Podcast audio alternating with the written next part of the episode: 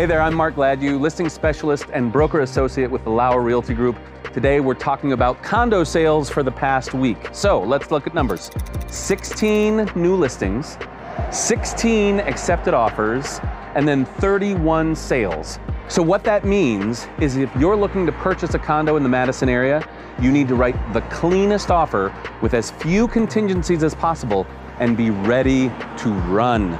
These are flying off the market, and you need to have your agent ready to show you these condos in a moment's notice. You looking to buy a condo? Well, I'm right here. Give me a call, text me. I'm Mark Gladue, broker associate with Lauer Realty Group.